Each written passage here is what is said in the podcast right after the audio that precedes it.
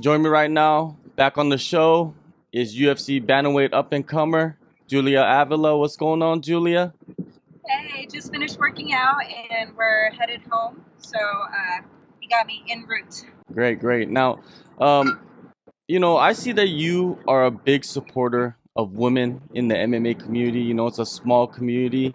How important is it for you to keep such a positive attitude towards your opponents, especially when there's so much trash talk going on, and that's becoming prevalent these days? Yeah, well, um, first off, thank you for acknowledging that. I think it's uh, really important for women to support other women, especially when it is such a small community. Um, you know, we, we only have to fight each other. We don't have to dislike each other. And um, to a lot of my opponents, you know, or even people in my weight class, I go, hey, you know, hopefully one day I get to fight you because I only want to fight the best.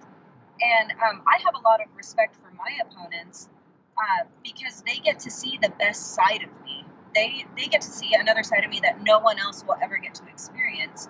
So um, I, I do offer a lot of respect to them, and I, I expect nothing but the same uh, reciprocated. So I think it's very important to uphold one another, but still beat the hell out of each other. now, speaking of fighting the best, you know, in your promotional debut at UFC 239, you did fight one of the best fighters that were outside of the UFC, Pannie. You know, you got a great victory over her. It was very impressive. But if you could critique anything about the performance you had, what would that be? Um, I wish I would have been a little bit more aggressive. Uh, I know that everyone who got a submission got a bonus, so that would have been nice. Um, but I really, my goal for them to showcase what I'm capable of, and you know, we on the cage, we worked out on the floor, we got on the ground. I really got to show that I'm a well-rounded fighter and I can go the distance. And you're right, she is one of the top in the world. She's an amazing striker really on point, and she landed a couple really good blows. And um, I just honored to be step in the cage with her first off, but to have a win over her is just kind of makes me feel good about myself.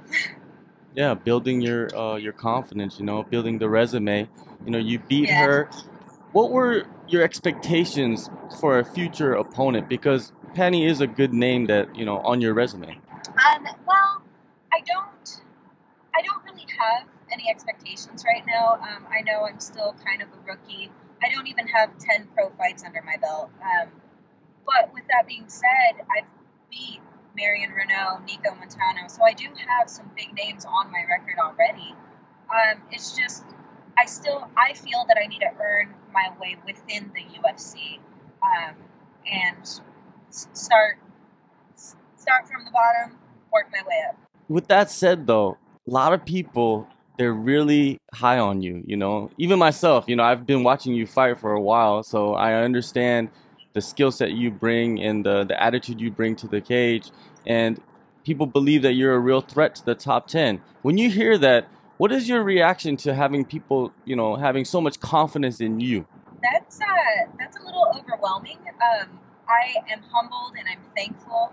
Uh, I know that I have room to grow, I also know that I am a threat to the top 10. I do believe in that, and um, I'm, great, I'm grateful that uh, other people acknowledge that too.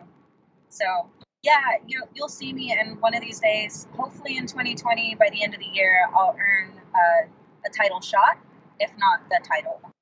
Your next stop is Singapore. Is that a location you ever wanted to visit? Well, I've always wanted to tour um, Asia and just tour the world. I've never fought overseas. This is new to me, so it's going to be an experience. I'm really, I'm a little nervous, but I'm willing to take on the challenge, and I'm just willing to, or I'm ready to gain uh, fans and friends all across the world. So I'm really excited for that and for Panda Nation to go Panda Global. Yeah. Now I know you know you just mentioned that you're a little nervous about going overseas, but you know you always have your husband with you, and I know he's important with you know in your career. How important is it to have someone like that next to you all the time to kind of you know that support system? So not only is he my husband and my best friend, but he's also my coach and one of my best critiques. He knows my um, obviously he knows my body inside and out, but he can help me with my cut, my uh, lifting. He knows when I need that push and he knows when I need a break.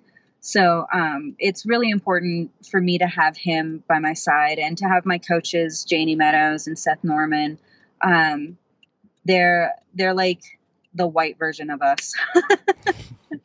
so there or the the blonde version of us i guess that would be a little bit more pc but um sure. yeah uh i'm just really excited and it's very important for me to have the right people in my corner you're facing Karol Rosa. She debuted last August at Uf- UFC Shenzhen in uh, China. Did you check out her fight and uh, what did you think of the performance she had in her debut?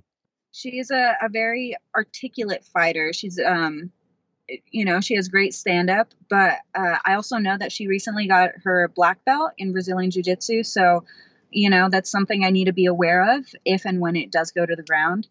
Uh, I'm really excited. She this is her fourth fight this year, I think, mm. uh, third or fourth fight, and yeah. so kind of hoping she's a little tired.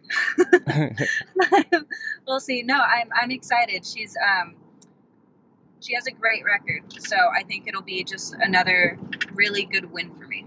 Yeah, definitely. She she also does have some you know big wins outside the UFC against uh, pretty good competition.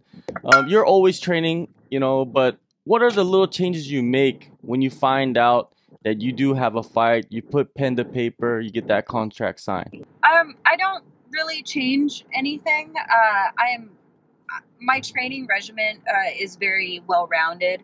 I train a lot of uh, stand up and I train a lot of groundwork and I mix a lot of it together. Um, my weightlifting, I'm, I'm always lifting and conditioning because it's just what I like to do.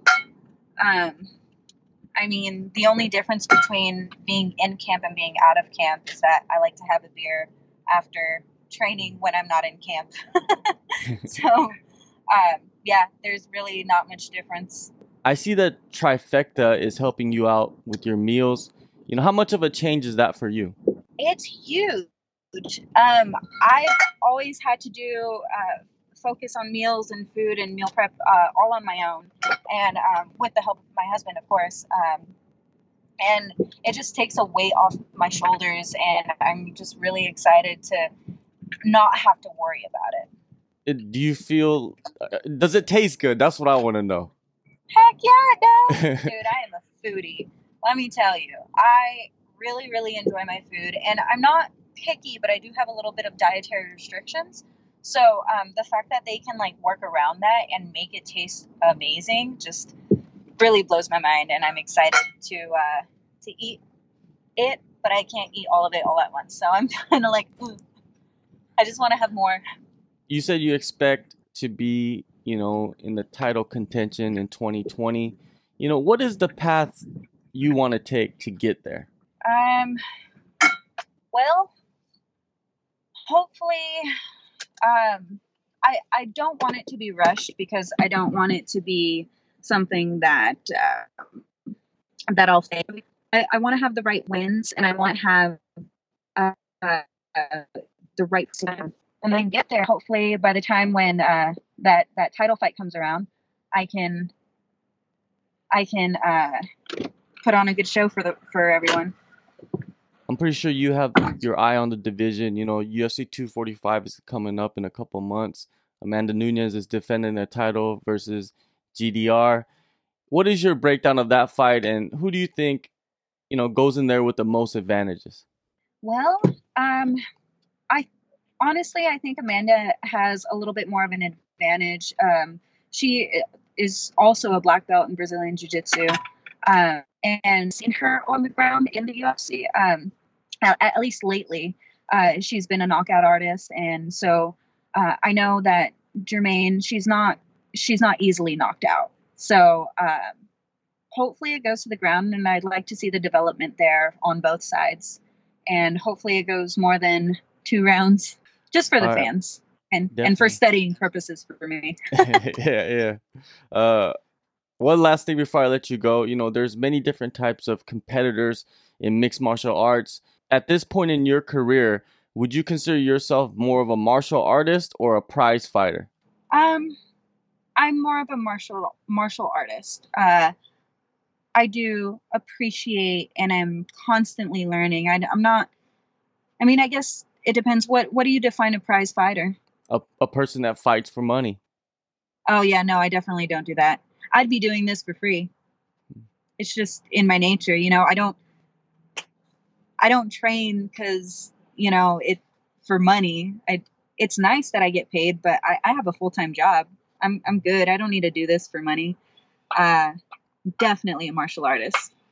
All right. Well, we get to see you do your martial arts thing on October 26th, UFC on ESPN Plus 20 in Singapore. Thank you, Julia, for the time. I appreciate it. Good luck on the fight and your future. Thank you so much. Have fun.